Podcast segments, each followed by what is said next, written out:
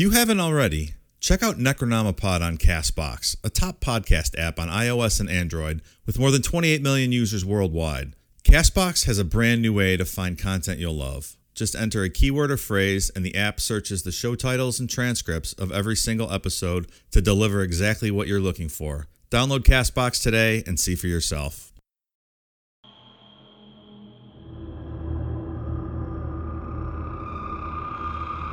In part two of our discussion on Scientology, we continue our look into L. Ron Hubbard and his journey into forming this cult.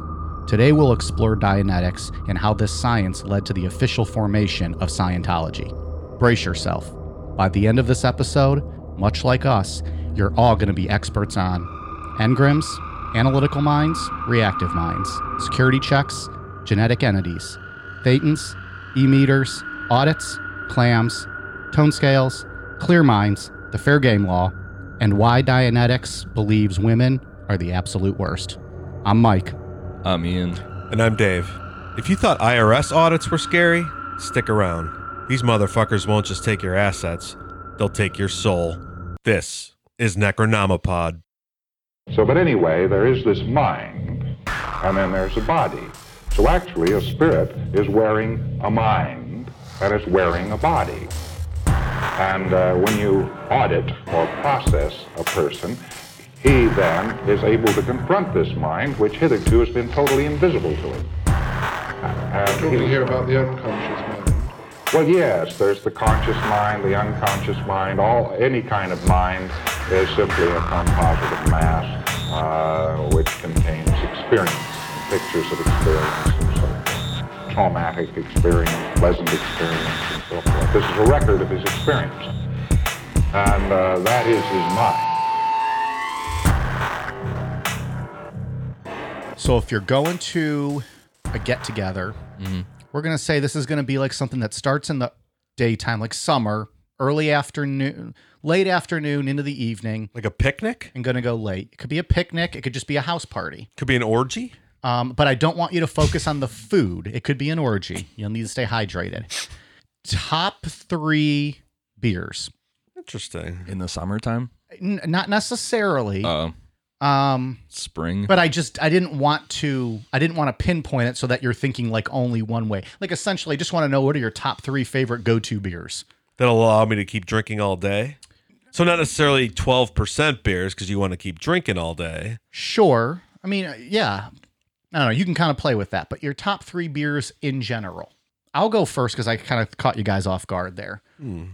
Miller Lite's always my go-to. Sure, I think yeah. we can all we all drink Miller Lite pretty easily, and I like that one because it's very light. You can drink it all day. Very drinkable. Mm-hmm. Uh, I've been going to town on Dos Equis Lager, not the amber, the lager recently. That's become one of my new favorites, and I like that because it's almost tastes like just like a Mexican Budweiser, I think. Little heavier than Miller, but again, you could probably drink that all day and still be fine. Yeah. And then I probably would say Sierra Nevada's torpedo double torpedo I P A or torpedo Never. double I P A. Mm. It's really good. Dave, you would not lo- enjoy uh, that. Sounds awful. You would not like that. Have you ever had Stone Cold's Broken Skull I P A? No. I'm gonna have to order some more of that. You could try it. It's actually really good. Yeah. Yeah. So those are my three. Torpedo, Sierra Nevada's Torpedo I P A, Dos Equis, and Miller Lite. I would say... And I guess the way I should have phrased the question is like your anytime beers, your top three anytime beers. Well, it'd be Miller Lite. That's a given. If not Miller Lite, then Yingling. And then if I'm going to get fancy, it would be that that blood orange uh, I P A. Who makes oh, that? I forgot who makes that. Thirsty Dog. Yes. Yeah. Thirsty Blood orange I P As are yeah. phenomenal. Okay. Miller Lite, Heineken, Modelo. Nice. Mm. I do enjoy Heineken. Me too. Modelos are good. I haven't had Modelo in a while. I love Modelos. You mean you don't want Foster's? What does Foster's mean again? I reckon it's Australian for beer. It's getting better every week, right? Beer. Somebody had told me that you sounded, when you say it, you sound like Kevin from The Office when he does his Australian accent. That's a compliment. Did you see he's selling shirts now? The what's his actual actor's name? Um, Brian Baumgartner or Garter or whatever.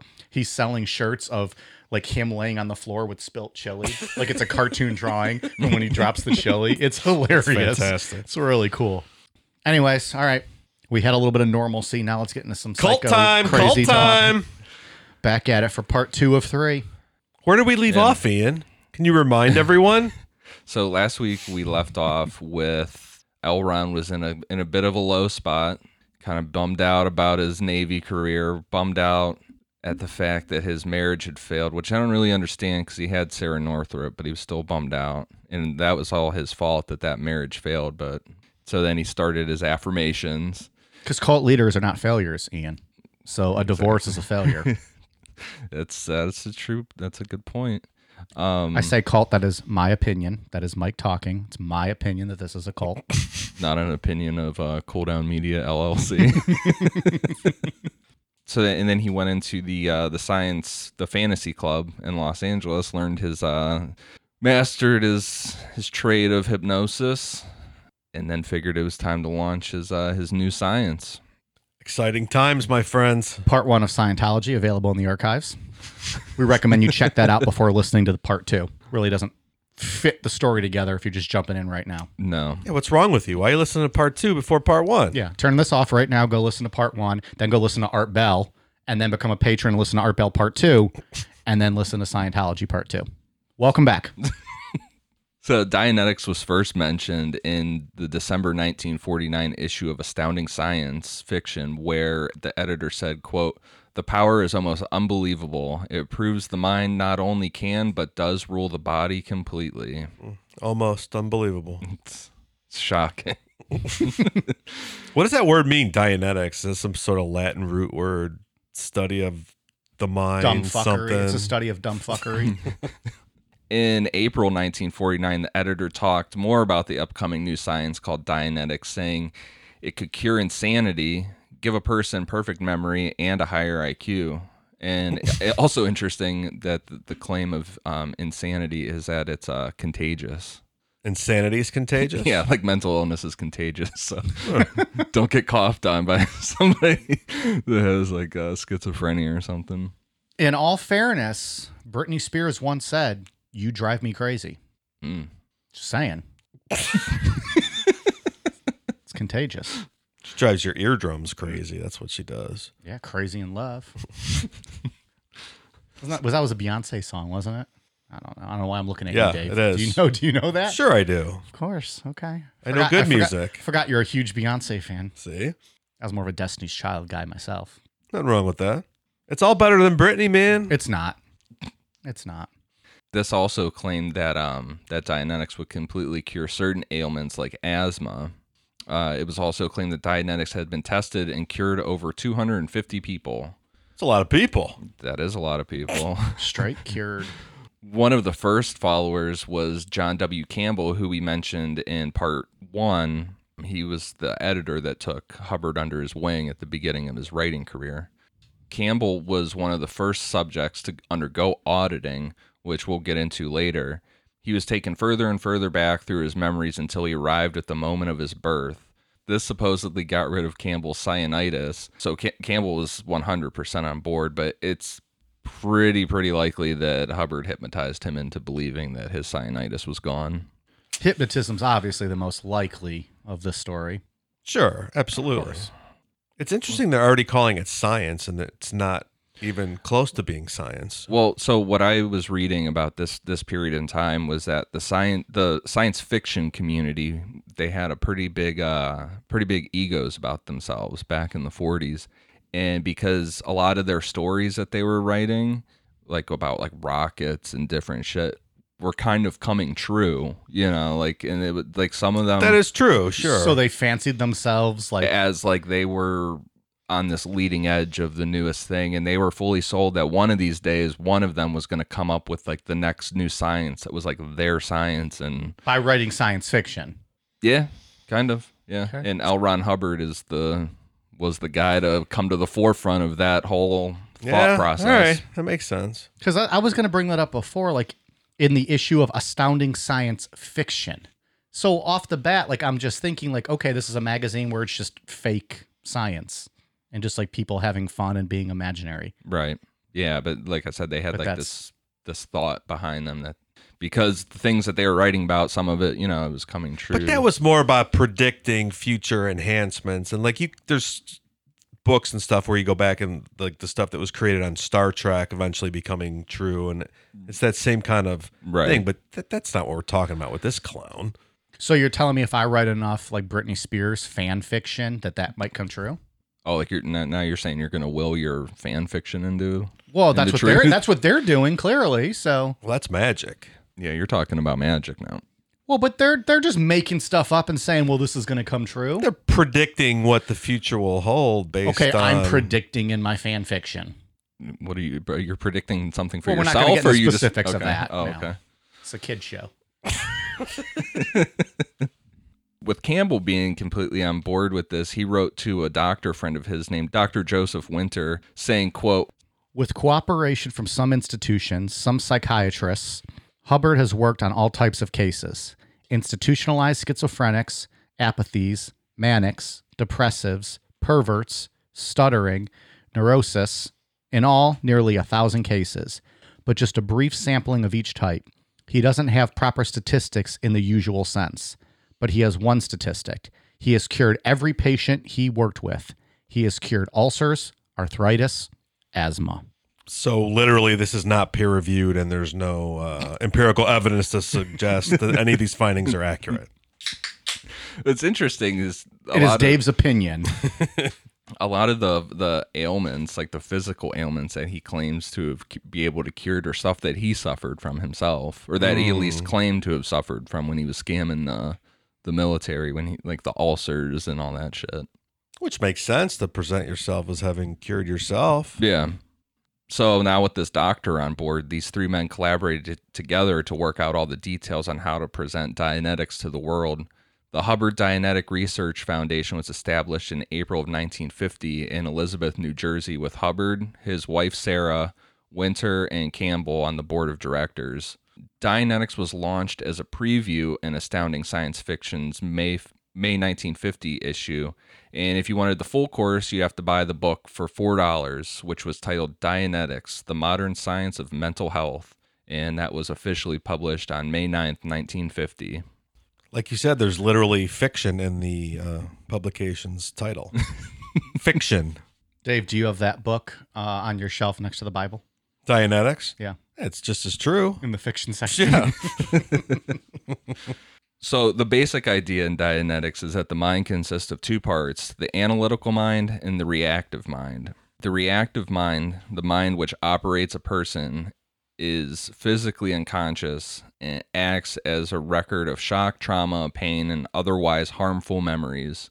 Experiences like these stored in the reactive mind are called engrams. Dianetics is a method used to erase these engrams in the reactive mind to ach- to achieve the famous state of mind that Scientology uses, which is clear. So are you following me, right? You've... It's yep, like the phrase, it. you know, when you fabricate something out of whole cloth, that's the exact definition of this. It's just nothing. This one gets a little tough to uh, to keep up with. Yeah, get your uh, everybody listening. Get your note. Get a get a notebook out and, and, was and this take the, some notes here. Was this the episode where people are gonna freaking look like uh, Charlie Day with his little um, ball of impossible. What the fuck things mean? Yeah, everyone take notes. Try to keep up with with all of this. So in Dianetics, the unconscious or reactive mind is described as a collection of mental image pictures, which contain the recorded experience of past moments of unconsciousness, including all sensory perceptions and feelings involved, ranging from prenatal experiences, infancy, and childhood, to even the traumatic feelings associated with events from past lives and extraterrestrial cultures. But that past lives shit and that alien stuff is going to come down the line a little bit. We're not we're not exactly into the past lives yet. That's the best part of this whole story. That's my favorite. Yeah, we're not there yet. Well, we're just stringing people along. We got to get them there. It's the money shot. Yes, it is. The type of mental image picture created during a period of unconsciousness involves the exact recording of a painful experience. Hubbard called this, this phenomenon would be an engram, and defined it as, quote, a complete recording of a moment of unconsciousness contained physical pain or physical emotion of all perceptions. You know what's a real engram to me? What's that? Having to learn about fucking Scientology. Well, you might need to head down to Columbus and get this. Uh, we'll get you cleaned up. We'll get you get clear. Audited at the we'll news center. We'll get your mind, quote, clear.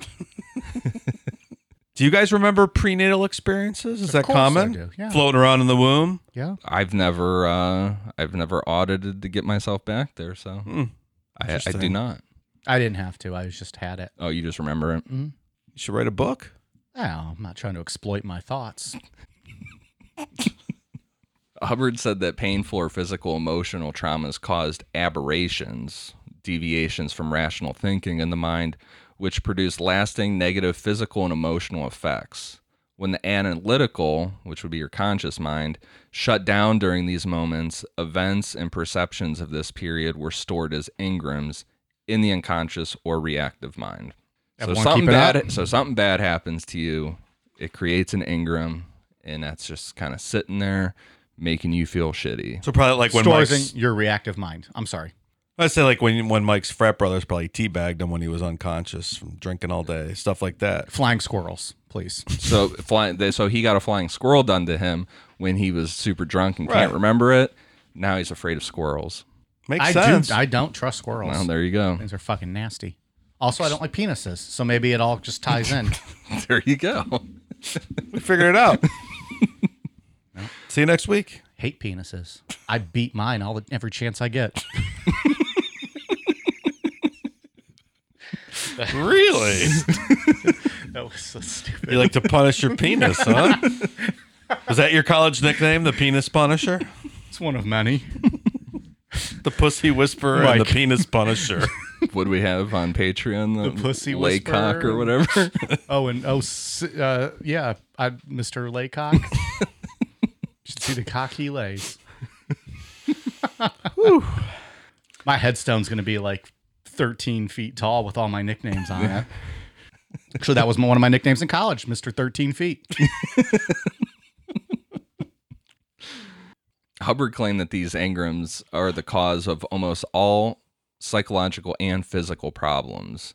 In addition to physical pain, engrams include words or phrases spoken in the vicinity while the patient was unconscious. So not necessarily something happening to you physically would cause this, but if you heard something said, it could implant that engram. On top of um, on top of being extremely homophobic, which w- we'll get into the tone scale in a bit here, Dianetics did not have a high opinion of women. Since ingrams could be linked back to birth or while the baby was still in the womb, women were blamed for a lot of ingrams, if not the, the vast majority of them. Mm. Hubbard called women, quote, unfaithful creatures, and said that... Damn. Yeah, it's not, it's not a... I'm not sure how a woman would read uh, Dianetics and be like, oh, all right, yeah. I gotta get in on that. I can take this. So yeah, he called them unfaithful creatures and said that most had affairs while they were pregnant.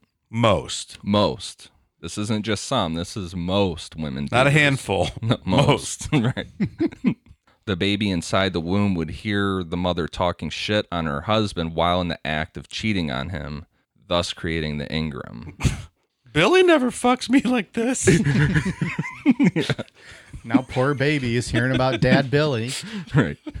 Can't be Mister Laycock. Well, because a perfect example would be because a lot of times around this this time, sons were born with the same name as their dad, so they'd be like Junior. So this unborn fetus would hear, would you say Billy yeah. doesn't fuck me? so, Billy so, doesn't pound me like this. So when this baby was born and and have the same name as the as the father, it would attach all that negative shit talking the mother was doing while having sex with this other man and talking shit on the husband. Those would attach. Try to follow ing- that one. Those would attach as ingrams. Okay. Yeah. Specifically, that would cause an inferiority complex. Is where you would. That's where you would get For that the baby. In- right. Yeah. Well, yeah, because as a fetus, you heard your mom telling uh, her lover that you couldn't fuck her as good as the lover. So I mean, that's surely gonna fuck anyone up, right? Obviously. The thing well, when you recall all of that, you know, as a teenager, when you're audited, yeah. Dianetics also says that all, quote, feeble-minded people are the result of ingrams caused by women trying to abort their babies. Oh, okay. Uh, because on top of be- women being unfaithful creatures, almost all women at one point try to abort their babies, according to Hubbard. All women. So most, not not uh, most, all of no, this most point. of all. Most of all. Another most. We're we're saying the majo- okay. the majority of women try to abort their babies. But I'm wondering how they would do that, Ian. I've got that fact right here. Um, they would stab knitting needles into their stomachs or up into their vaginas. Almost all women. Almost all. Who get pregnant stick knitting needles into their stomach. Into their stomach. Or or their vagina. So when that happens, when they do that, then you are creates an Ingram. You are creating a quote feeble-minded person. One could argue that only feeble-minded people would be susceptible to Scientology. I, you know, which then would make sense that all of them, all of their moms, attempted to stick needles up in them. I think we solved it. Yeah. Mm-hmm. Circle of life. Yeah, I mean, and you can uh, you can go on Amazon and uh, and purchase this book. You can also go on Amazon and purchase our T-shirts and hoodies and tank tops and long sleeve shirts available right now, amazon dot com, and search Necronomipod. Much better way to spend your hard-earned money. Yeah. Well, furthermore, a pregnant woman would cause ingrams onto an unborn child by being constipated. This is a uh, this is a direct quote from Dianetics about what a pregnant woman might say while constipated to cause an ingram. You, you can you can read this quote because this this just makes me feel uncomfortable. This this whole quote in general. This is hell. I'm all jammed up inside. I feel so stuffy. I can't think. This is too terrible to be born. God damn! I gotta shit this baby out of me. If only it said that. This ingram would cause chronic colds for the child due to the uh, the I'm so stuffy part. It could also it could also de- cause a depression ingram from the uh, this is too terrible to be born part. So you, you following this this so far? How this the, is how this process works. Off the rail, batshit crazy already. Yeah. So to get rid of these ingrams, Dianetics came up with a therapy called auditing. So one person is the auditor and guides this person, which is called the pre-clear. The pre-clear's job is to look into their mind and while they talk to the auditor, and the auditor acknowledges what the pre-clear says and controls the process so the pre-clear can focus completely on going back through their memories. And like we said, we're we're go, you're going to go back all the way to in the um, womb. Yeah, in the womb. So the auditor and pre and pre-clear sit down in chairs facing each other, and then the process goes in these following, and these are specific steps from uh, Scientology. The auditor assures the pre-clear that he will be fully aware of everything that happens during the session. Two, the pre-clear is instructed to close his eyes for the session, entering a state of Dianetic reverie, signified by a, quote, tremble of the lashes. Literally, a tremble of the lashes. During the session, the pre-clear remains in full possession of his will and retains full recall thereafter. Three, the auditor installs a, quote, canceler, an instruction intended to absolutely cancel any form of positive suggestion that could accidentally occur. This is done by saying, quote, in the future, when I utter the word canceled, everything I have said to you while you were in the therapy session will be canceled and will have no force with you. Any suggestion I have made to you will be without force, and when I say the word canceled, do you understand? So this is in case you accidentally say something good to them and it kind of gets in the way of them recalling these bad engrams. Canceled. Next question. Well, what we were talked about in part one, this sound it's just it's like a really hypnotic kind of thing. You mm-hmm. can see where like the hypnosis stuff that he uh, oh it's one hundred percent. Yeah. Yeah. Um it's just really hard to follow what they're getting at sometimes. Number four, the auditor then asks the pre-clear to locate an exact record of something that happened to the pre-clear in his past. Like, quote, locate an incident that you feel you can comfortably face. So, okay. Something. So not too traumatic? Just something that maybe pissed you off or yeah. wasn't great. Not but, your mom fucking the mailman. Nothing too traumatic yet. Right. Your pregnant mom. Right. Pregnant with that. You. You're just still floating around trying to grow and, you know, become a, a baby. Right. Mailman's cock's hitting you in the womb. Yeah, God, get the fuck out of my eye, dude. Just drop off that Playboy and get the fuck out of here. Uh, five, the pre-clear is invited by the auditor to, to, quote, go through the incident and say what is happening as you go along. So you're going through this process and you're just like describing everything mm-hmm. in detail. six A, the auditor instructs the pre-clear to recall as much possible of the incident, going over it several times, quote, until the pre-clear is cheerful about it. No, and then he stabbed cheerful me. Cheerful about it. Then he stabbed yeah. me. Well, gotta... then he stabbed me. Well, you know, then he stabbed me. He stabbed me. It's all right. Uh, six B, when the pre-clear is cheerful about an incident, the auditor instructs the pre-clear to locate another incident. Quote, let's find another incident that you feel you can comfortably face. The process outlined at steps five and six A then repeats until the auditing session's time limit, usually two hours or so, is reached. And that probably costs you about two to three hundred dollars. I was just going to say, and people pay for this shit. Oh, yeah. Do you know how many shirts, Necronomipod shirts, two or three hundred dollars could get you? Like two. A whole new wardrobe. Like two, because we're fucking bougie as shit. Number seven, then the, the pre-clear is then instructed to return to present time. Eight, the auditor checks to make sure the pre-clear feels himself to be in present time, not still recalling a past incident. Nine, the auditor gives the pre-clear the canceler word, like, quote, very good, canceled. Ten, the auditor tells the pre-clear to feel alert and return to full awareness of his surroundings. Quote, when I count from five to one and snap my fingers, you will feel alert. So very hypnotic. It's just, yeah, it's regular a, hypnosis. It's a very hypnotic experience. So when you get out of here, you're supposed to feel better, and then you're hooked, and you want to sign up and do more and do this again. Right, exactly.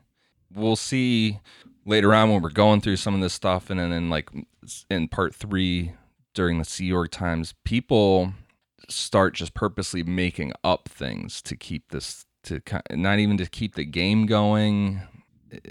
Some people just to get out of the situation because, like, I don't want to fucking sit here anymore. Like, so you're not talking about the auditors, you're talking about the pre-clears. Pre-clears, wouldn't correct. Make stuff up, right? Because you have to say something, right? Well, and because hypnosis doesn't work, and so they're not in a trance, so they don't know what to do. They're like, well, fuck, I paid all this money. Hypnosis does work. For the sake of this story, it's the most rational argument that there is. But this is basically hypnosis yeah. masqueraded as a mental treatment, as mental therapy. And it's convincing people that they're looking back into memories that go all the way back to... Uh, is there any... like fake regression memory planting stuff going on here? Nothing that I could, I mean, I'm sure. Like, what do you mean? Like people plowing moms so the baby remembers it later and be like, oh, I did that on purpose so that we can regret, you know, go back and remember this. Is that what you mean? I'll sign up for that job. No, like. I'll like, be an auditor. Like the whole, like we talked about a couple weeks ago with the satanic panic stuff where you're, you know, they're just asking leading questions and then planting uh, memories into your you into your subconscious that didn't really happen. Yeah. I mean, where kids remember being molested by, you know, a satanic cult that just, you know, it just wasn't real. Would it surprise you that these pre-clears could be manipulated that way? Uh, no, no, it would not. So by August nineteen fifty, Hubbard's book had sold fifty-five thousand copies and was selling at a rate of four thousand copies a week. Um, and was being translated into French, German, and Japanese. five hundred Dianetic auditing groups had been set up across the United States, and tons of people were going to Elizabeth, New Jersey, to the main headquarters to officially learn from Hubbard and be a spon- considered a sponsored Hubbard auditor. These courses cost around five hundred dollars in nineteen fifties money, which is like five thousand dollars today. So it's not an actual organization at this point? Is it more just like a pyramid scheme and all the money flows upward? That's what I kind of, it sounds like. Kind of. It's like, um, at this point, it's like you could buy the book and you, you could do auditing with other, like there would be nothing stopping us from, like if we wanted to audit each other. At we, this can, point. we can buy the course for five hundred, then we can go back to, you know, Topeka, Kansas and start scamming people. Exactly. We haven't gotten to the point where this is completely structured. Yeah, okay. And it's lo- and it's uh and we'll get there where it's very looked down upon if you try to take this stuff outside of Scientology and teach it. So that's a little different than other cults that we've talked about, right? We're, we're not really at a cult yet. But in the sense of even like in their early formations, I feel like the leaders had a a, a grasp and a control on everything. Like nothing was getting out, as this one could kind of ease. Like you said, it was frowned upon, but it could still very easily, people could get the book or whatever, do the audit, and then just go about their way. Was, right that now, wasn't necessarily is, happening in other cults. This is type. more of a money scheme right now. So now they're just looking for money. They're this not is looking a, for, he's not looking for power. No. He's looking for money. Yeah. Well, he had written all these hundreds of books, and this one seemed to take off, so he's just trying to cash in on it, is yeah. what I get out of this. Yeah. Like, oh, and then we can get these other people to come and pay for courses, and we'll scan. It's just an additional layer of scamming. Dude, just trying, trying to think of somebody, books, I don't know. Like, sell some books and make some money. Yeah. Like, I don't know, some pseudo doctor that comes up with some bullshit. Doctor Phil. Doctor Oz, maybe. Ooh, you want Doctor Oz. Yeah. Doctor Phil's not too bad. I don't know their stories. I was just yeah. making them up. Doctor, they just might be good. Pseudoscience nonsense. Yeah. But is that what just, Doctor Oz is? Uh, He's an actual doctor. Yeah. But Doctor I, Phil's not a doctor. Uh, oh, I, no? Not an M D. Is Doctor Drew a doctor? I think he is. I don't know. I don't Doctor Oz is an M D. Like, he taught at Columbia and stuff, yeah, I think. But I'm I'm pretty sure, if I remember correctly, all his colleagues are like, yeah, fuck that dude. He's like doing he's got some, some wacky ideas. Yeah, he's doing too. some weird shit now. Okay. I just remember my grandmother always used to tell me what Doctor Oz was up to, and like what he was saying was supposed to be good. Mm. And I'm like, nah, that doesn't sound right to me. That's I'm, I'm going to do the opposite. Yeah, that sounds kind of weird. I'm going to not do that. Dianetics started to lose credibility in August nineteen fifty, so it didn't take long for four months. Yeah, for people, it's for some people to start getting kind of sour to this whole idea. This happened because there was a presentation by Hubbard before an audience of six thousand people at the Shrine Auditorium in Los Angeles, and it failed terribly. He was billing this as he was going to introduce the first true clear person. So the first person that has truly hit, that has become clear, and her name was Sonia Bianca. And he told the audience that this was the result of her undergoing the Dianetic therapy, and now she possessed perfect memory and was cured of all of her ailments, which her ailments, it was um, an allergy to pain was what she was cleared of. So whatever that means. An allergy to pain. An allergy to pain, and she had perfect memory. Because that was what you were supposed to be able to get from Dianetics. Everybody should have been able to get, once you go clear, is perfect memory. Perfect memory meaning you can recall every second of your entire life, you know. Yes. Perfect memory. Well, that's interesting. To, okay. to the, to, back to the womb. I'd like to have that. I don't think I'd want that. Just some I, I stuff know. you just, just want to forget. Yeah, I just don't know if that's all good. Yeah. I think, I don't know, I think part of life is being able to put stuff behind you yeah, and forget true. about it and move on. Like all those teabag squirrel balls yeah. and all that stuff. I could taste the like the nut hair on my tongue. Yeah, okay. I about made myself gag. So the, the crowd was pretty underwhelmed by this woman because... They were expect they well, they were expecting to see like the next level of human evolution, right. kind of, and that's this woman just with a big halo out. overhead floating out on stage. Just some girl standing there like, the fuck is this? yeah, yeah. All they got was was just this woman that said that, you know, her sinuses were clear. She wasn't afraid of pain anymore. And it was just kind of like, all right, he may not have thought this one through. Yeah. So trying to get the crowd back, Hubbard made a, a brutal mistake of opening up questions from the crowd. And, and since Sonia was supposedly, she was supposed to have perfect memory, now that she was clear, the crowd started yelling out questions at her. And the questions are so funny. The one was, quote, "What did you have for breakfast on October third, nineteen forty-two? Genius. I love it. But the thing with some of these, like that one, you could just say something like, I had eggs and bacon. Right. You know? Yeah, like she could roll with that. Yeah. The next one was, quote, "What's on page one hundred twenty-two of Dianetics?" Ooh, that was a good one. Yeah. But then when Hubbard turned his back to her, someone just being a straight asshole in the crowd yelled, "Quick, what's the color of Hubbard's tie?" It's great. I wouldn't call that person an asshole. It's a hero. That's a hero. So what's she, the color of Hubbard's tie?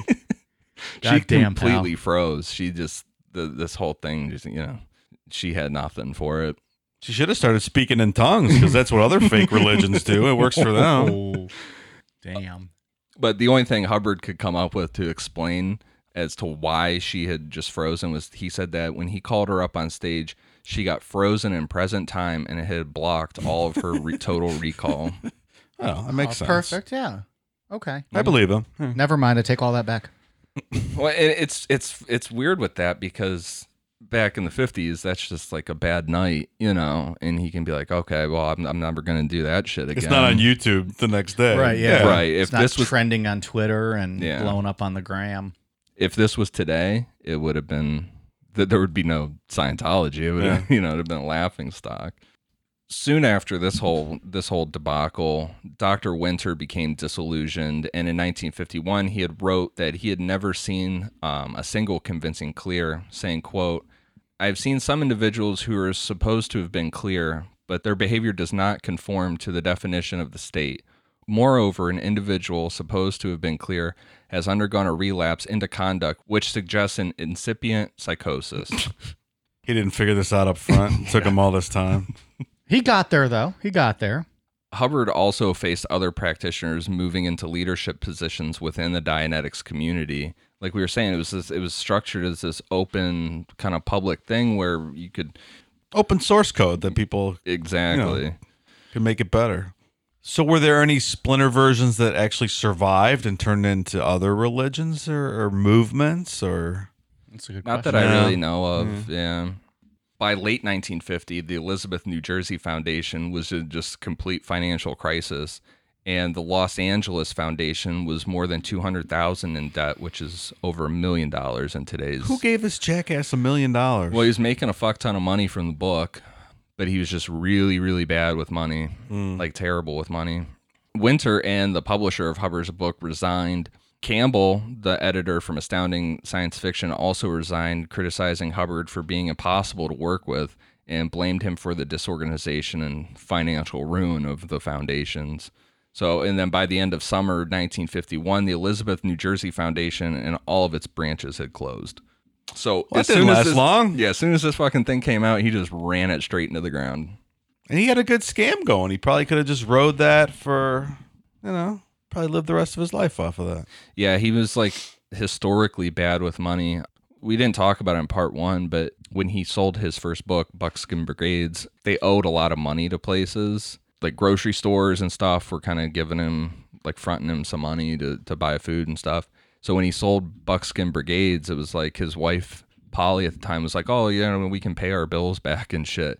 And then he just rolls in with a fucking boat. He just spent all that money and bought a boat. So he's never been good with money. It's really...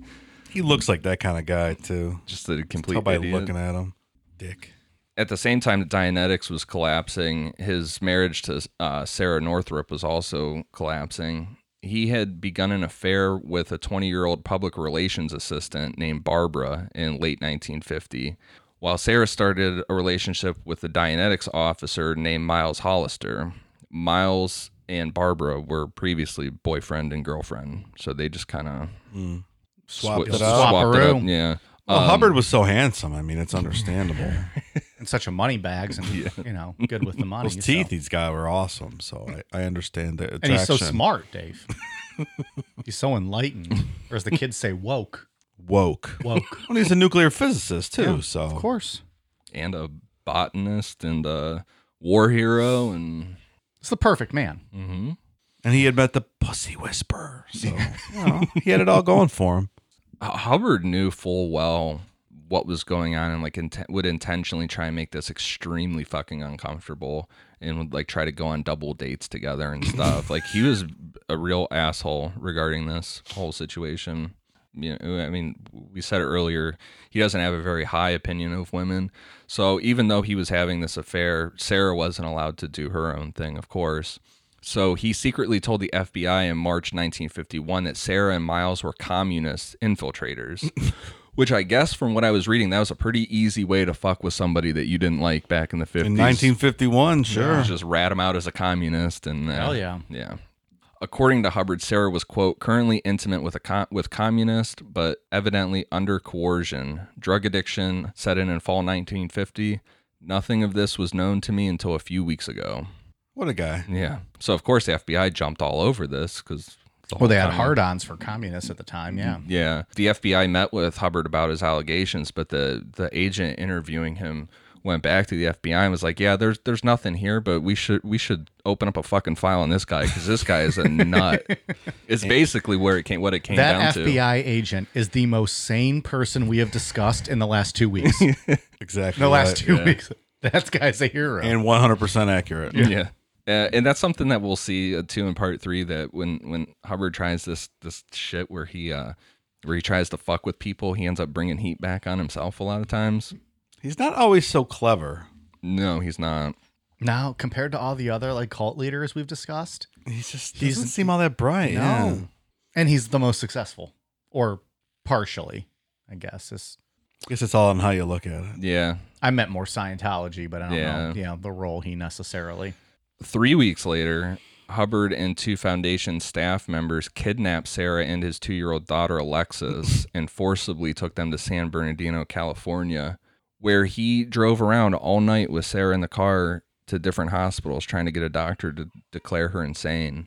And God damn. Yeah, it just sounded like they would come in and the doctors are like, no, like, what the fuck is wrong with you? Like, the fuck out of here. Yeah. Thank you for wasting my time. Yeah.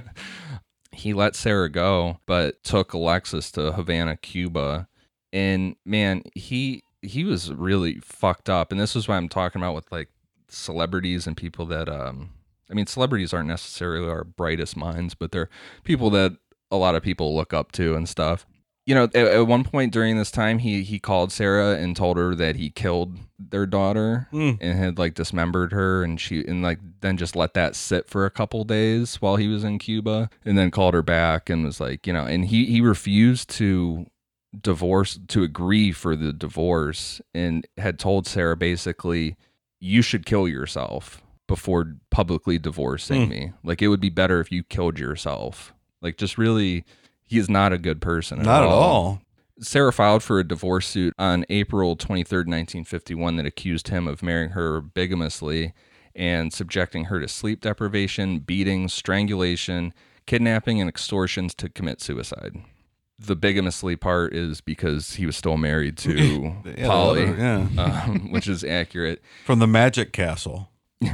What's his name's girlfriend, right? Yeah, or, or no, that's that's who he's divorced, or she. That's who's... divorcing him right now. Oh, that's right. Uh, that po- was the Polly Gruber. Polly Dave, Grub. How are you not following Grub. This whole story? Man, this is a tough this, one. It's a lot of players here. Is, yeah. Yeah, with the extortions to commit suicide, that's what I was just talking about, how he said, you, you know, you should kill yourself mm-hmm. before. According to her her journals, while she was pregnant with their daughter, Alexis, there was a lot of times that he tried to get her to have an abortion and would kick her in her stomach. And then at one point in one of her journals that he hit her so hard that he broke her eardrum. Damn. So yeah, he's just not a. Uh... But women are awful.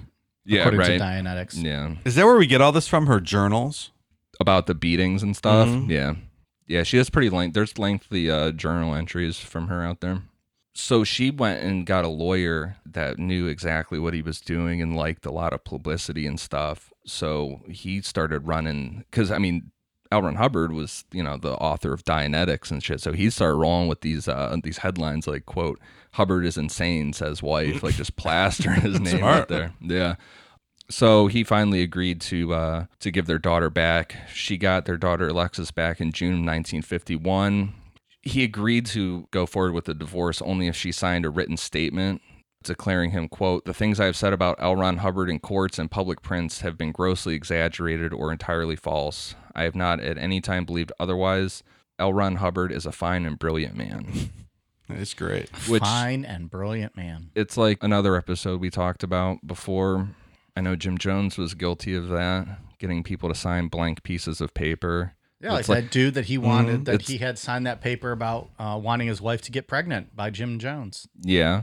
But then he would have people sign blank ones that they could just fill in with ever. And it's like, no court is going to acknowledge this. This is nonsense. You mm-hmm. know, it's like, it's really childish. But um, her doing this is what got him to give their daughter back and, and go through with the divorce. Yeah, you got to do what you got to do yeah. at some point. So Dianetics appeared to be on like, it was still had a little bit of life to it at this point, but it was really, it was like a, any day it would, it would just be completely done. But then this guy, Don Purcell, rolls in. He's a millionaire businessman and a true believer in Dianetics who just agreed to fully support a new foundation in Wichita, Kansas. Brought him back from the dead. Yep. It's another one of those points in history where if this guy wasn't around, it would have just yeah, faded like every other dumb fad, you know. Yeah. Purcell was uh, was expected to pay for everything, which he completely did. I mean, he decked this place out super nice. And Hubbard published his second book under the under Dianetics titled The Science of Survival. The Science of Survival kept up with the trend of, of everything with Scientology, where it's just super fucking confusing and unreadable, worse than the book before. That's and, hard. Yeah. This book focused on the tone scale, which is a big part in the beliefs carried o- that carried over to Scientology. The tone scale is a ranking scale of your physical and emotional state going from forty to negative forty. It's basically like your attitude is based on your survival rate, is the way that I understand this.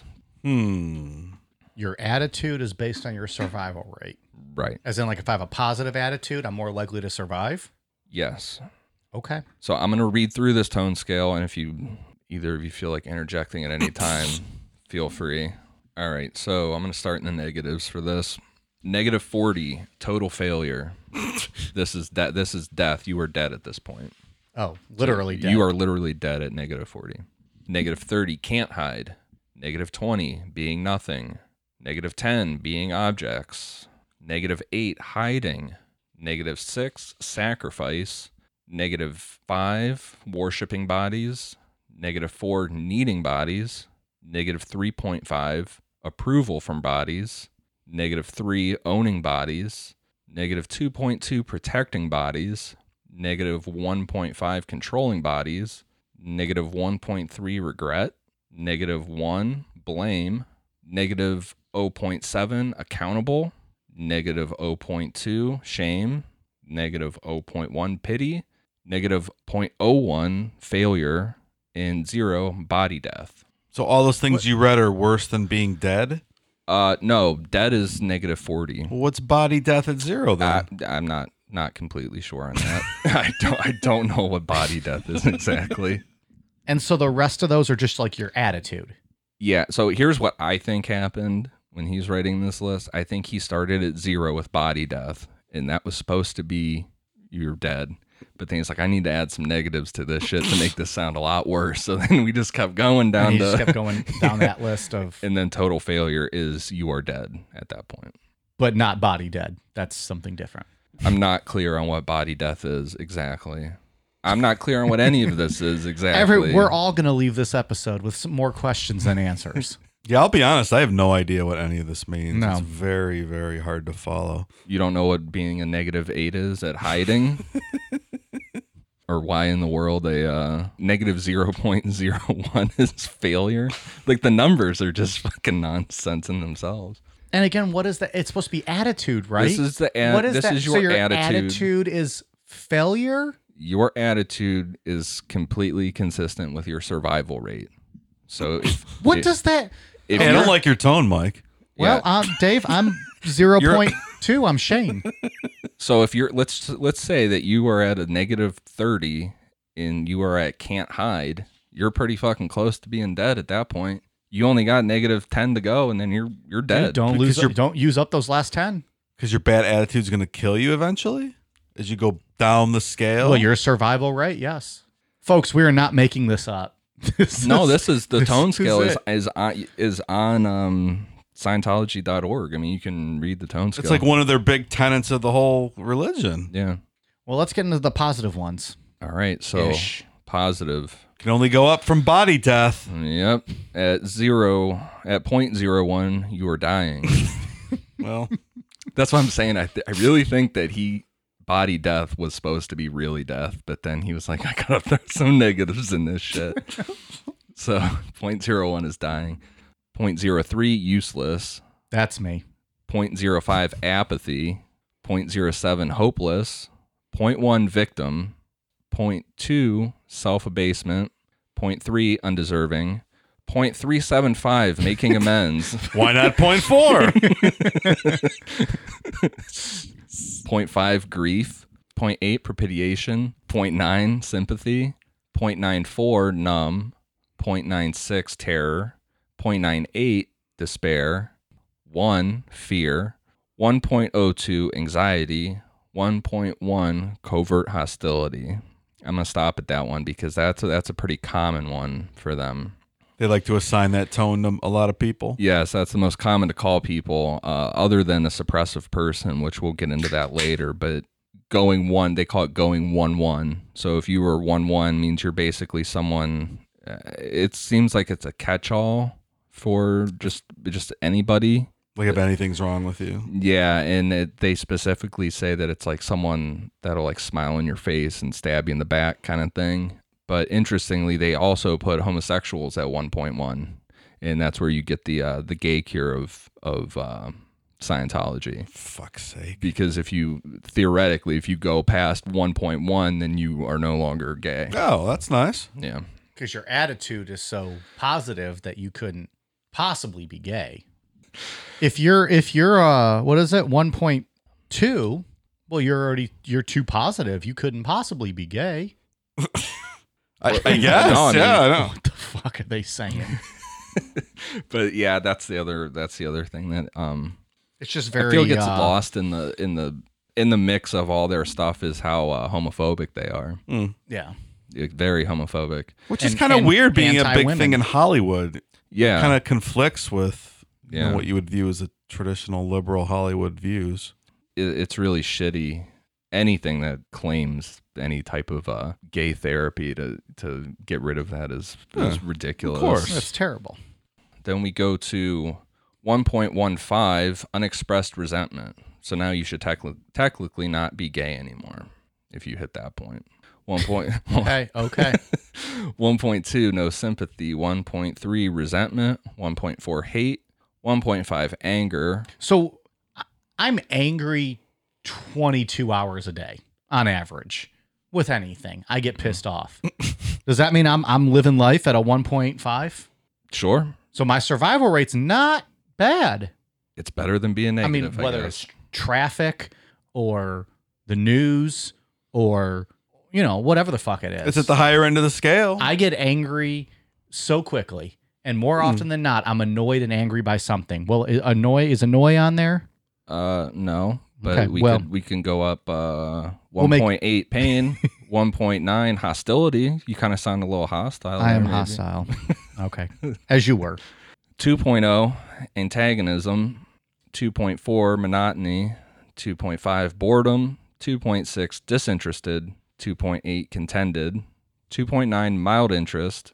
three point oh conservatism, three point three strong interest, three point five cheerfulness. Turning the corner here. Yeah, we're getting up there. There we go.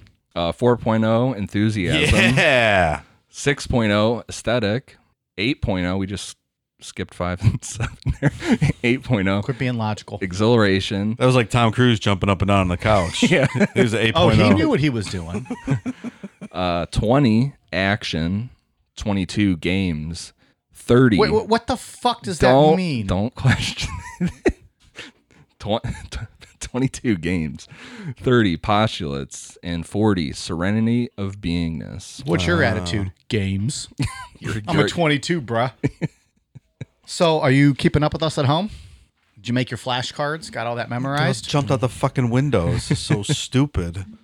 In this book, in the second book of Dianetics, Hubbard specifically says that if you are under a two on the scale, that you do not deserve civil rights and you should be destroyed. So that that so then you're all dead of body or whatever the fuck that is. So that that that statement's just kind of slid into that second. Like, book. Literally, like literally, you should be destroyed and you do not deserve he, basic civil rights. Hmm. Well, I'm at a thirty-nine point nine nine nine. So hold I'm on, good. Let me get I'm my good. sheet out, Dave. You're almost there, man. Almost there. You're almost there. I think I'm better than Jesus when I get up to forty. Yeah, well, because once you uh, you get to forty, it supposedly means that you can make people do things against their will. And in Scientology terms, it's called tone forty. Mm. So technically, auditors should be able to tone forty someone. They can tone forty, forty their ass. Yes. That's what they used to say. Yeah. I'll tone, tone forty his ass. Mm-hmm. And um, he's like, mm-hmm. Please stop talking. All this stuff is made to be completely con- is made to be c- confusing as hell on purpose. You don't say. And, well, and by doing this, it's setting up that Hubbard is the only one that has the answers, and his organization is the only one that has the answers. So if if this is helping you, then you need to go to him, Dix, because if you bought this second book on your own, you would be like, what? What is this, you mm-hmm. know? But you go go to a Di- the Dianetics Center or Foundation, and they and you pay them, and then they help you. Yeah, they'll once the hooks are in, they'll help you out. So as people believing in Dianetics started to travel to Kansas to pay for sessions, one person in particular showed up, a nineteen-year-old girl from Texas named Mary Sue Whipp. Mary Sue was a devout believer in Hubbard. Like, it, it, I mean, she believed in Dianetics, but it, she believed in, in L. Ron Hubbard specifically. Um, and soon after meeting, the two would be married, with her staying with him until the end of his life, despite Hubbard letting her to go to prison for him. But we'll, we'll get into that in part three. Seems so out of character for this guy. Purcell basically had issues with Hubbard as soon as the new foundation started. This is the guy that funded this whole thing. Right, and the guys... That's right, we haven't talked about him in a while. Yeah, he's been paying for all this shit. And the editor from Astounding Science Fiction and that Doctor Winter, they I mean, they had problems with him, and it's basically said like he was just a complete maniac and like impossible to mm. work with. And that's what Purcell was dealing with almost right off the bat. But Hubbard also started this new con that, that Purcell didn't agree with, which was past lives. In the beginning of Dianetics, like we talked about, you should be able to follow your memories back to birth or even to the mother's womb to track down these engrams and clear them. But to keep this scam going, Hubbard introduced past lives. So now the person can go into memories of past lives, which brings in a whole new set of engrams to clear. An infinite availability of engrams. Exactly. Mm-hmm. So whatever you were doing in your past life, there's a lot of engrams there to to get rid of. Just write a simple check for five hundred dollars, and we'll start sessions on those engrams right away. On top of not being on board with the whole past lives things, Purcell was getting fed up with Hubbard because Hubbard was purposely starting to fuck with him. Hubbard would start like doing these faith healing things in lectures. Heal! And tell people to put their glasses in a bowl before they came into the into the lecture because they wouldn't need them anymore when they came out. This Purcell guy was like completely blind without his glasses. And the only reason that Hubbard was saying, put the, put your glasses in was so he could get the glasses off of Purcell and just watch him like fucking like bump into oh shit trying to God. leave. And Hubbard would just be in the back laughing at him like he's an idiot. The class A troll, this yeah. guy. yeah. Meanwhile, the Purcell's literally paying for everything he has. Yeah. But no, let's fuck with him. Yeah. So Purcell was not thrilled. Also, that's just mean and hurtful. Why would you do that to someone? An old, an old guy that's that's a true believer. That's yeah. how you do. What's how you play the guy. Mm-hmm. Hubbard did not learn from his um from his money issues and, and continued to fuck up. But his past ones led to a court ruling that this new Kansas location was responsible for all that debt that he racked up back at the old New Jersey location. And Purcell, being this millionaire businessman, I mean, he figured the smartest thing to do is just file bankruptcy and just, you know, clear out the debts and, and yep. start over. But Hubbard saw that as a failure and refused. Hubbard lost this battle and the bankruptcy was filed. So he resigned and opened up the Hubbard College on the other side of Wichita. And this is where Hubbard came up with one of the main aspects of Scientology, which is the E-meter. Is it easy to open a college? What the fuck? Uh... I guess we could just buy a building and call it a college. I guess. Right? Doesn't have to be accredited necessarily. Necronomipod. U. Yeah. Oh. Shaping formidable young minds. I'd be up for that. You know, covering these cults, especially this one, I mean, just say whatever the fuck you want. Somebody will pay for it. There's a population out there that will believe it. Yeah. Literally, if we put any actual effort into making them better people, we would be ten times better than all of these cults we've ever covered. Right. All right, Necronama U, coming fall twenty twenty-one. The E-meter is one of the most famous things. I think anybody that knows much about Scientology knows what the E-meter is. It's the the device. It's It's got this gauge on it and these dials that they fuck with, and you hold the two cans. It's got two cans. They look like cans that you hold. Wires go into it. I took this directly from their website. So this is what they talk about this as. That is a religious artifact used as a spiritual guide in auditing. When the E-meter is operated and a person holds the meter's electrodes, A very tiny flow of electrical energy passes down the wires of the E-meter leads, through the person's body, and back into the E-meter. When the person thinks a thought, looks at a picture in their mind, re-experiences an incident, or shifts some part of the reactive mind, they are moving and changing actual mental mass and energy. These changes in the mind influence the tiny flow of electrical energy generated by the E-meter, causing the needle dial to move. The needle reactions on the E-meter tell the auditor where the charge lies and that it should be addressed through auditing. That's just literally made up nothing. It's a religious artifact, Dave. You know what would be entertaining, though, if we went down and broke into one of their auditing headquarters and, like, hooked up two hundred forty volt batteries, somehow wired it, so when they grabbed it, they went flying across the room. That would be entertaining. It is our opinion that if that happened, it would be funny. No one do that, or oh, I'm not encouraging anyone to do that. That is Dave's opinion. That is not the opinion of Cool Down Media L L C. In reality, what the uh, the E-meter is, it, it, it's a lie detector test without the heart rate and blood pressure being taken. So it's one third of a of a lie detector test is what it is. And lie detector tests, as we've documented many times, are worthless and right. not relevant.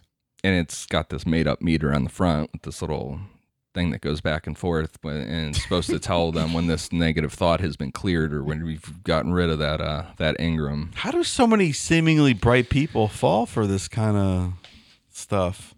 It's, it's really wild. That's a good question, man. Almost every time we do a cult one, I watch these. Uh, I find like a lecture or something. I watch this guy named Rick Allen Ross. Mm-hmm. He's like kind of the go-to cult guy nowadays. He's uh, He's a P H D. He's wrote tons and tons of books on cults. But is he the guy in the Going Clear? Uh, in the one that I se- followed him, the half hour one I sent mm-hmm. you. Yeah, yeah, okay. That they made a whole website about right. how. Can we just get him on the show? I would love to talk to him. Yeah, he's he's uh, he is the cult guy. But like what he said with cults, it's it's interesting that what he has found is that everybody that's like people that say like I would never join a cult, that would never ever happen to me, are always the people it happens to. And it's not these like people don't go out of their way like looking for for a group to join. It's it's always when they're at a low point in their life. Like nobody that joins a cult is having a great time in their life at that point. And they're usually what he said that he's found is that they're usually brought in by someone that they trust, either a friend or a coworker or someone that's already in the group. And they're mm-hmm. like, hey, you know, you're. family member died or something's going on in your life, and they're like, hey, this group can really help you out, and then they try it, and next thing you know, you're you're roped in. Yeah, that makes sense. Yeah. I so think- we don't need the interview for that guy because you explained it perfectly. We'll this. just interview you. Yeah. Dave and I'll interview you one day about cults. He yeah, he's a really interesting guy, and yeah, Scientology fucking hates him, man. They have a whole website. I think it's who is rick ross dot com. Like a two hundred page P D F on this guy, I believe mm-hmm. is what he said. Trying to dig up shit from his past, like mm-hmm. dumb shit all the way. I think he said like all the way back until he was eight years old, they were digging up yeah. stuff on him. Right. He yeah. had detention in fourth grade. yeah. Like, see, he's a piece of shit. And, and I think with Scientology specifically, that you're not going through a good time in life when you join the stuff. You're looking for answers or something's going on in your life. But then when you're at this point in Scientology, you're probably, I would say, about thirty thousand dollars in at this point, possibly fifty grand wow. in. So I think some people can keep rationalizing it, and they're like, fuck, I just put so much money, there's got to be something, like I can't just bail on this shit already. Yeah, these other people gonna... wouldn't be paying this much money if there wasn't something to it. Just rationalizing that, yeah. it away. Right. Yeah. Or you just rationalize it. I paid, paid this much. I'm just going with it. This is it now. Yeah. I think that's one of the big things why people, uh, why a lot of people continue with Scientology is is the cost. I mean, it's, it's, mm. it's insane. So just across, just circle back to the E-meter. Uh, it is not a religious artifact. It's just one third of a, a lie detector test. They didn't find it like buried under the ancient pyramids or something? Uh, they did not, because I was actually reading, it wasn't even invented by L. Ron Hubbard. It was actually invented by Russians back in the day as uh, as like a kind of a precursor to a lie detector test. It's not even something unique to Hubbard or Scientology. Mm. So only six weeks after setting up the Hubbard College, Hubbard closed it down and moved with his new bride to Phoenix, Arizona. he established the Hubbard Association of Scientologists International to promote his new science of certainty, Scientology. What's different between Scientology and Dianetics was that Dianetics is all about releasing the mind from the, quote, distorting influence of Ingram's, and Scientology is, quote, the study of handling of the spirit in relation to itself, universes, and other life. So with Hubbard resigning due to bankruptcy, he was afraid that he would lose the rights for Dianetics to Purcell. Scientology was not something new that Hubbard had discovered through research, like he said. It, it was to make damn sure that no one else made money off of Dianetics. But like all things Hubbard came up with, Scientology brought all new levels of things that you need to clear in your life. After becoming clear, going through the tone scale, there was now the new level of O T, Operating Thetan. The most famous O T level is O T three because of the whole Xenu story and all that, but we'll get into that for uh, for part three. Teaser. I thought it was coming in this one, but oh, then as I was... gotta wait another week? It's the only good part of the whole story. They're giving us Xenu blue balls over here. So the, the true soul of a person is a spirit of a being that has attached itself to the person, and that spirit is called a Thetan. No, it's Satan. Mike Tyson. Thetans created the universe just to amuse themselves, but in the process, they lost their superpowers. Over trillions of years, Thetans had gone in and out of bodies, never staying in the same one, but every person has always been inhabited by a Thetan. Uh, I'm pretty sure I know the answer, but does he provide any scientific proof or peer review to support this uh, hypothesis? No. Oh, okay. Dave, who's currently your Thetan? Jeez, I don't know. Have you acquainted yourself with Not him? really, you no. You should. It's a new concept for me.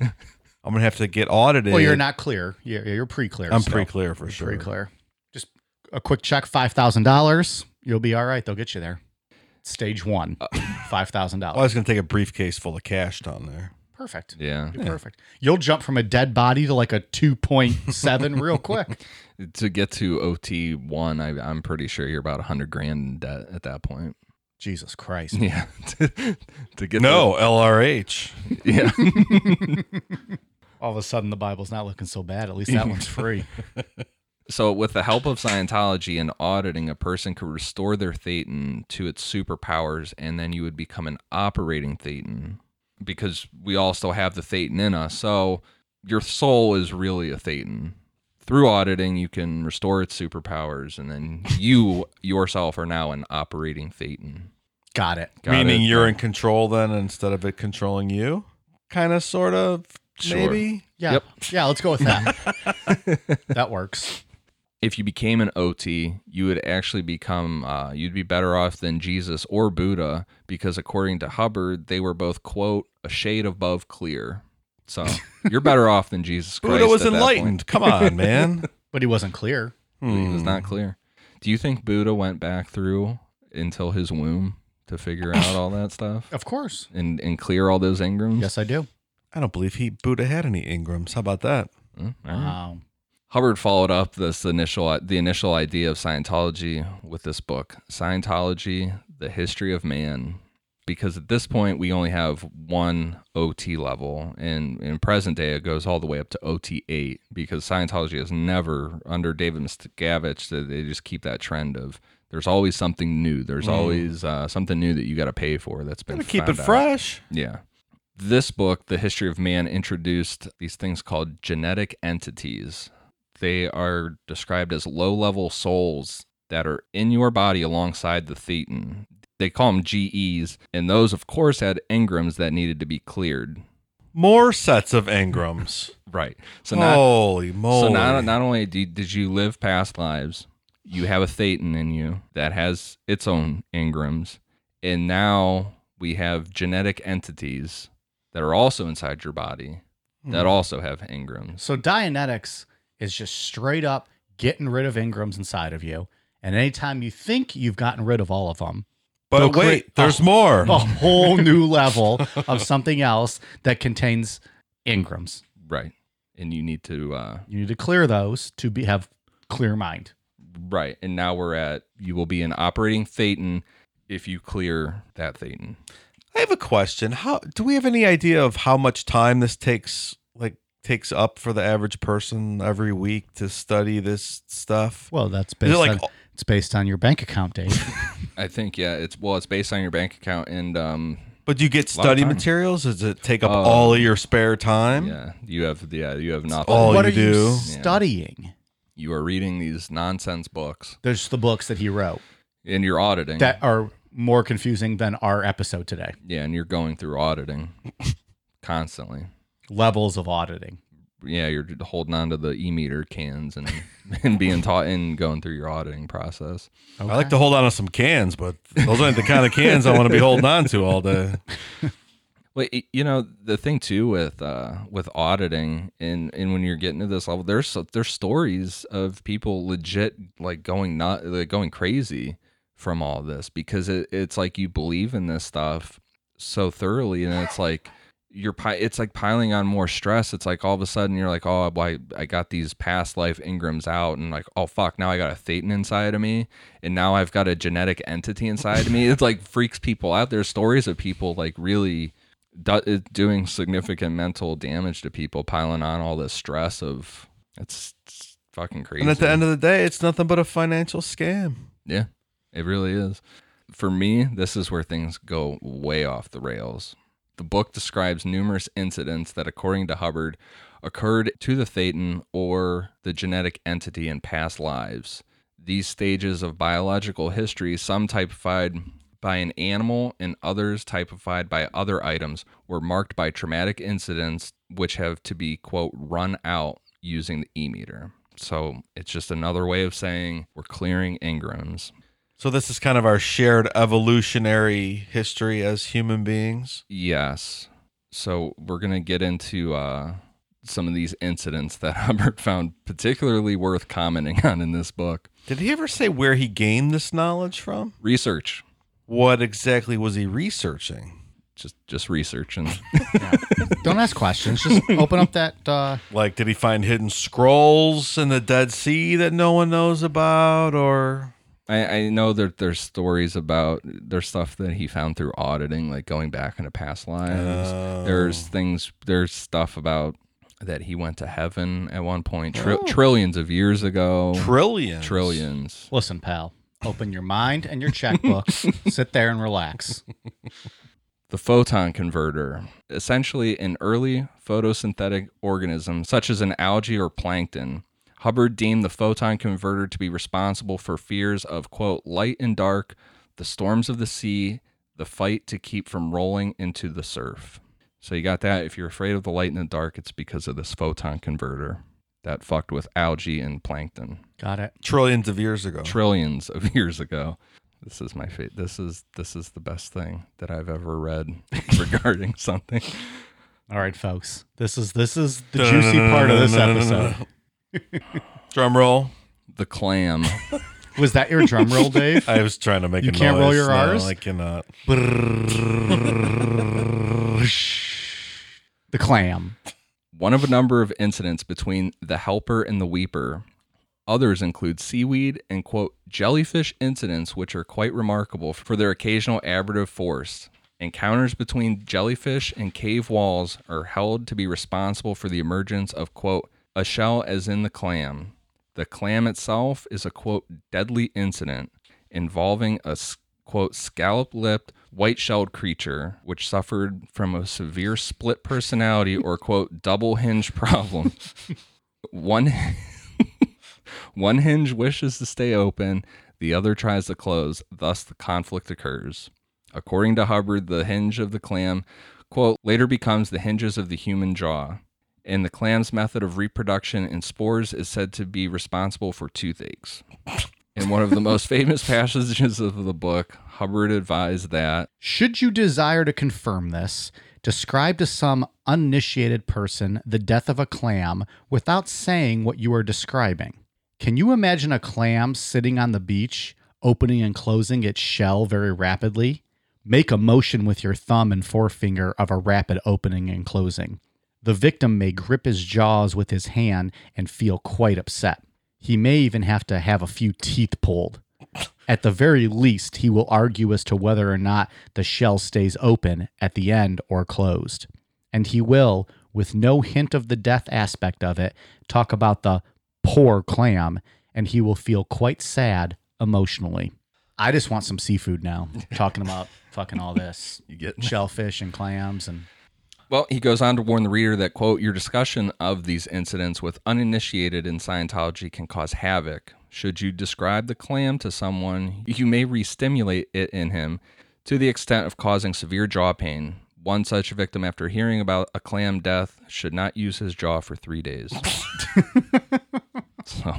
I believe myself to be a reasonably, reasonably intelligent person, and I have absolutely no idea what we're talking about. I don't know what any of this means. I don't know what they're trying to get at. Talking about clams, Dave. This is his interpretation of... Evolution? Yeah, of evolution. The way I read this, or read this as, is that this genetic entity is the soul of the clam. That we came from this clam, that we evolved from clams, is how I read this. Say that last sentence again. We evolved from clams. Okay. All right. Moving on. It's good enough for me. So to, that doesn't, so that doesn't hurt up. your mouth. That does not hurt your mouth. Folks, we've been talking for nine pages in notes. Let's sum this up. We've evolved from clams. Continue. But we're not even to the best. The, we're not even done with this evolutionary chain here, because now we're under the weepers and the boohoos.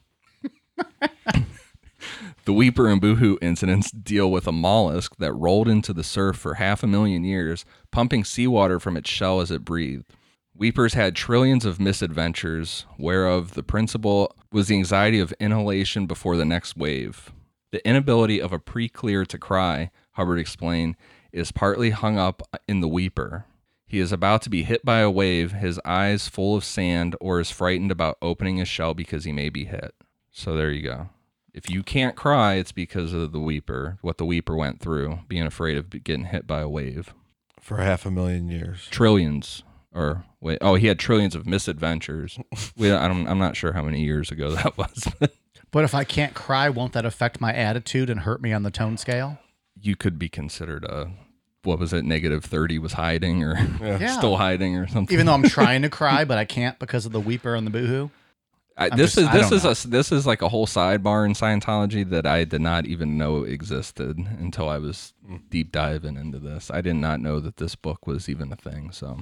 The birds were a traumatic incident caused when, quote, birds of very crude dist- construction developed a taste for clams. As a result of birds' attacks on ancestral clams, modern man su- suffers from, quote, falling sensations, indecisions, and other troubles.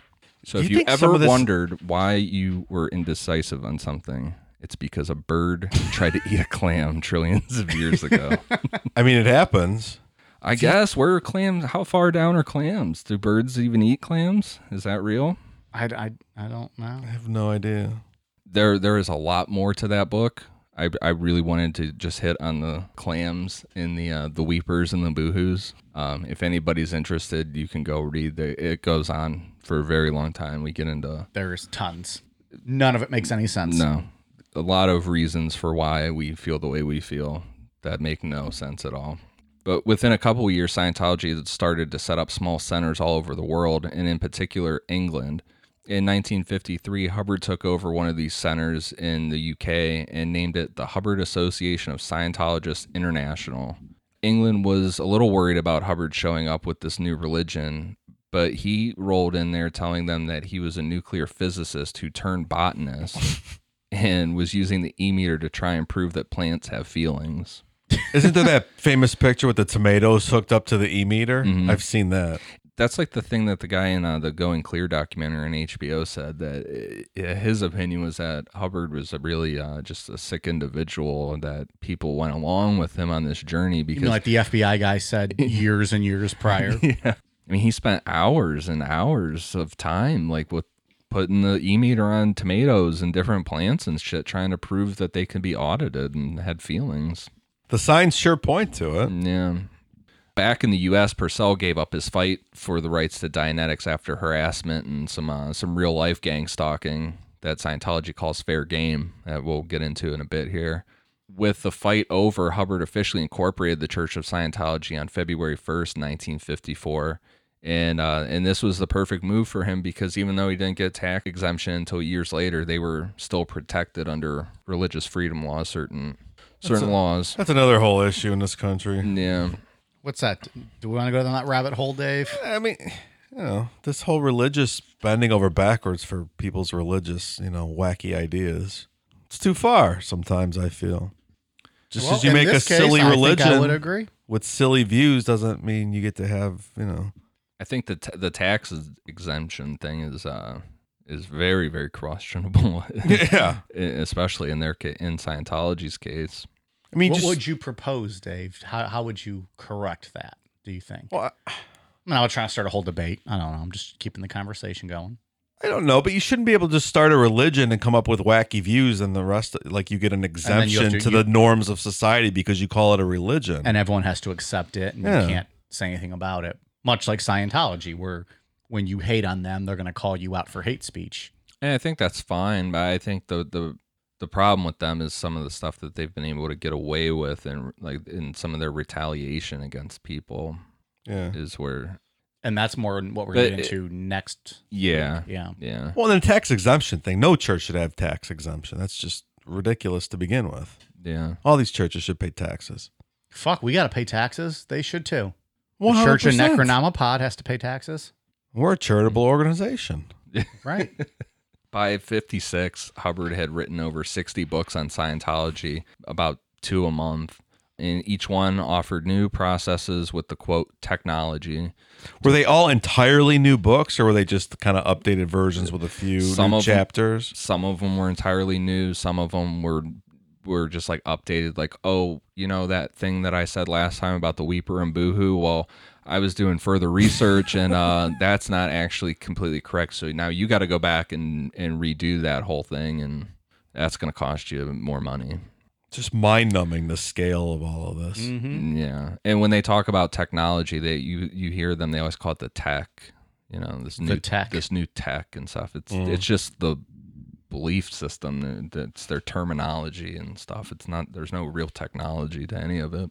Despite making tons of money with all these new courses, Hubbard would still duck out on rent and just like like just leech off of his followers. His landlords were super surprised when all of a sudden he bought the Saint Hill Manor building in England for a little over seventy-four thousand dollars in nineteen fifties money. This would be the the headquarters for Scientology over the next few years.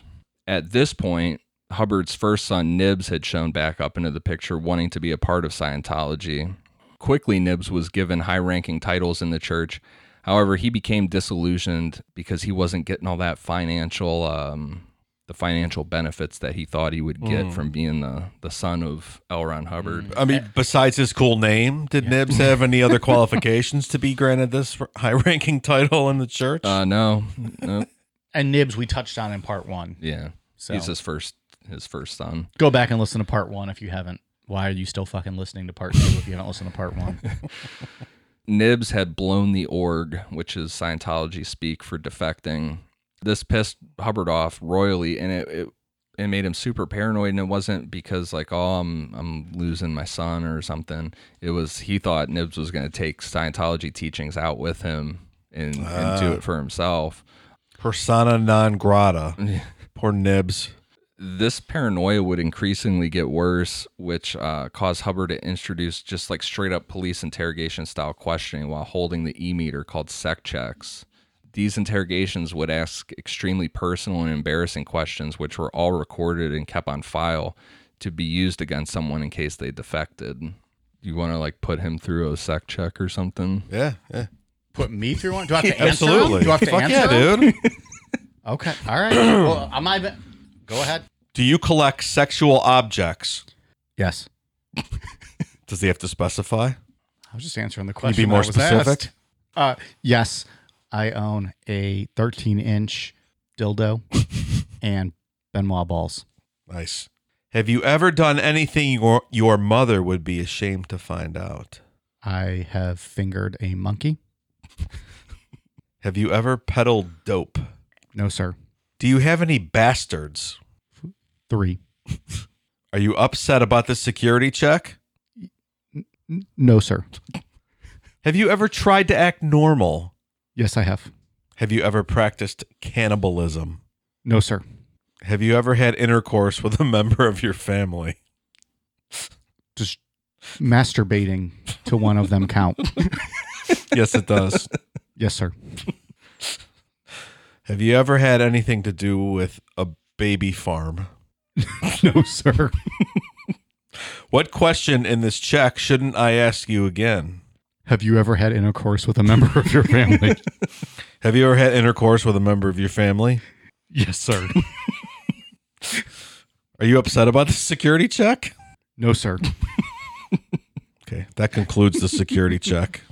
These were brutal. Where it, it, it's like a it's like a police interrogation that would go on for so long that people would just admit the stuff that wasn't true, that would be recorded. Oh, you mean like regular police interrogations? Yeah, it would be things where people would just uh, would just basically agree to things or just say shit that wasn't true, that uh, just to mm. get out, get it over and done with. Hey, folks, um, just a P S A out there: don't ever let a Scientologist do a security check on you without your lawyer present.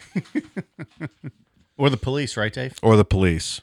His paranoia got so bad during this time that he started doing sex checks on children starting at age six with questions like, what has somebody told you not to tell? Do you have a secret? Who have you made guilty? Have you ever been a coward? Have you ever, ever decided that someday I will grow up and I'll get even? If so, with whom? And are you upset with the security check? I love that Jesus. fucking question. Yeah. But I mean, a six-year-old kid, it's ridiculous. And that's why um, the the rumor of, um, what's her face? Uh, Katie Holmes got her herself and her daughter out of that, mm, out of the really? thing. Yeah, it was because of this security check bullshit with, uh, like, yeah, you're not doing that to my kid. Crazy. In nineteen sixty, Hubbard started issuing out statements about not wanting Nixon to win the election, which caused the F B I to extend their file on him. Like we said before, he was already on their radar, but now with starting a religion and talking shit about presidential elections, they were they were all over him at that point. When Kennedy was elected, Hubbard was initially happy and offered Scientology to help train astronauts for twenty-five dollars an hour. Did they have operational flight experience that would enable them to provide this training? You know, I don't know what the training exactly was going to consist of. He was so confident that the astronauts would be flooding into the Washington, D C Scientology Center that he personally flew there to get them ready. Uh, instead of sending astronauts, the F D A raided their center regarding fall.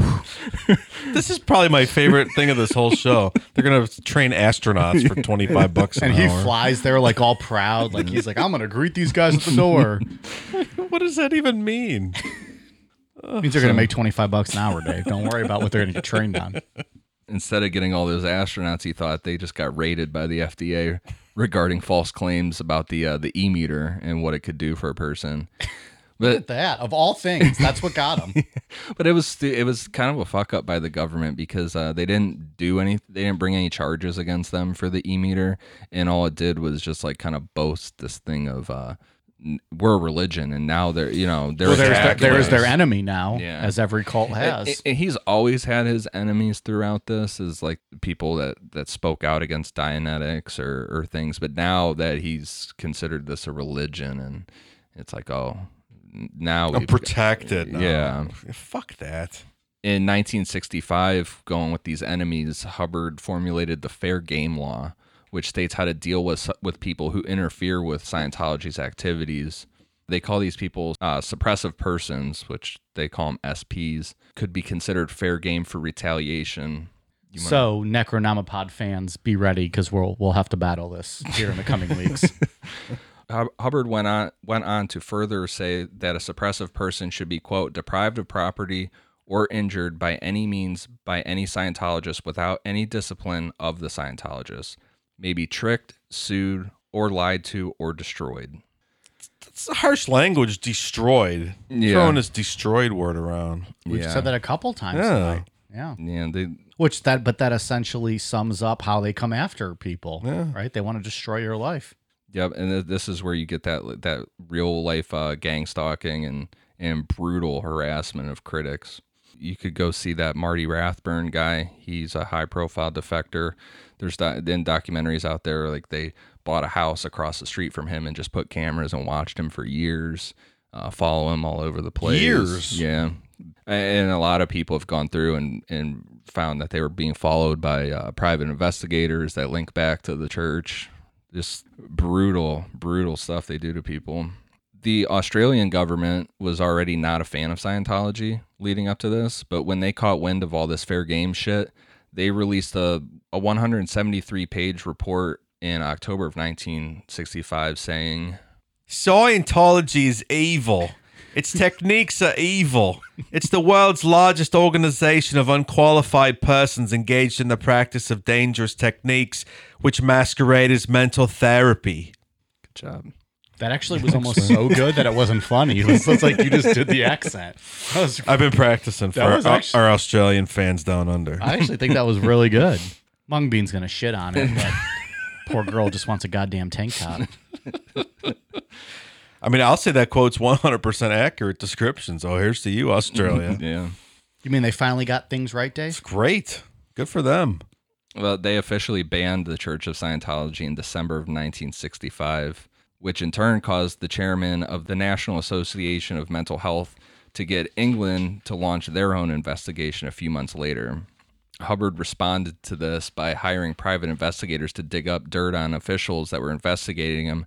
But these private investigators just turned around and sold the stories to the press. So this dude just piled on more shit onto him. That's great. So feeling the heat, Hubbard would again buy a boat and head out to sea where he could escape persecution, launching the Sea Org. And that's where we'll pick up on part three with the Sea Org, Hubbard's death, and David Miscavige. Whew. Dun, dun, dun. That's quite a story. Yeah, that was a fucking uh, mouthful and a brainful. At this point, I reckon that my Aussie mates are the, the hero of this story for banning these fucking clowns way back when. And that F B I guy, let's not yep, sell him yep. short, who tried to call it like it was. And that's the that's the weird thing with them is because, um, you know, I was reading some of this stuff and I'm like, man, that's really, uh, you, got, you kind of got to let people believe what they want to believe kind of thing. They're just like outright banning them. But then I'm like, I'm falling into the trick then. I'm like, I'm falling into this bullshit that it's a religion, you mm-hmm. know, that it is a it is a dangerous uh, it is a dangerous cult that claims a lot of things that they're not capable of doing, and with no evidence of anything that they do. Yeah, they are just a really predatory cult. Agree. I think next week's going to be extremely interesting though to see see this kind of explode even more and get into the more than all the celebrity stuff, stuff yeah. and all that. Yeah. yeah, yeah, yeah. This was a lot of information. I wanted to hit the. Uh, Wanted to hit the belief system and, and the tone scale, even though it, hey, it people makes no come sense. Here for thoroughness. They want to get yeah. the story. This is the story. Yeah. Are we going to be able to get Leah Remini on the show next week? We could talk to her. That would be great. Doubtful, I used to, but I used great. to have a huge crush on her. Oh, King I like of Queens. Her. Yeah. Me gusta. Mm. All right, so we'll talk to her agent, and we'll get her on. Maybe that'll be a bonus episode, so you should join patreon.com slash Necronomipod. Sign up right now, five bucks a month. It gets you three bonus episodes a month, plus a private Discord where you can chat with all of us and all of the uh, amazing patrons that have already joined. It's a and nice group of folks. Mm-hmm. It's been fun. It's it's actually pretty addicting getting in that Discord. It's a lot of fun. Ian, you got anything else for uh, part two of Scientology? No, I'm I'm feeling wiped on it, in all honesty. I'm going to take... Did a lot of work on this one. Take this, the Ingrams caused by this, I'm going to throw them into my reactive mind and just forget that I ever even typed any of this out. Look at you making it all make sense. Do we have a cancel word? We can just snap our fingers and cancel it all out? People right now are like, wait, wait, wait, what the fuck's a reactive mind again? What's an Ingram? Dave, you got anything to add to this one? No, we've said we've said quite enough on this. He's been tuned out since nine o'clock. All right, so a quick shout out to the new patrons uh, of the month who just signed up uh, or of the last week. Thank you to Raven, Wesley Chico, Chris Manaya, Kate, John K, and Amanda Sullivan. Thank you very much. You will not regret your decision. Again, that's if you are interested in signing up, patreon.com slash Necronomipod. Ian, what shout outs you got? For iTunes, I have one for Simpson eighty-nine, S T T P, G S P. Goddamn. Music and Notes, Weirdo for Life, J M Y Dean, Wichita, K S. Thank you guys for uh, for all the reviews. Awesome. I, I like the, the Wichita K S one, too. They were they were honest about that they didn't initially like us, but they've grown to like uh, our personalities. Aww, so. They grew to love us. Yeah. We grew on them like a fungus. Yeah, it's all right. At first, you hate us, and yeah. then we just take over. Yeah, Dave good. and I like cancerous cells. I get that a lot. Bone. It's okay. Don't feel bad about that. Yeah, whatever. It is what it is. Give us a couple episodes. Yeah. But yeah, thank you for everyone for listening. It's been awesome. Downloads are great. Dave, what you got for us? Uh, from Instagram, Jeremy Moffitt. zero to twenty-one, Sam Solemn thirteen, and Alexandra Louise. Thanks, guys. Boom, thank you. Also, another big thank you to Castbox. Um, I think we've put it on the socials, but they actually uh, have had us on their banner on the front page of their website and their app for the, like for the last few days, and hopefully through the week and maybe even next week. We'll see if we're lucky. But um, if you guys haven't checked us out on Castbox, download the app and uh, subscribe to the show. That actually goes a long way to help us uh, in the eyes of Castbox, and, and you know, helps us get uh, more eyes on us from other people. So you don't have to download every uh, episode from Castbox. You know, go back and download all the old ones. But if you subscribe to us on Castbox, that helps. So we appreciate it, and thank you to Castbox as well for that. We are on the socials at Necronomipod. Thank you so much for listening. Are you guys ready for a cool down beer? Cheers.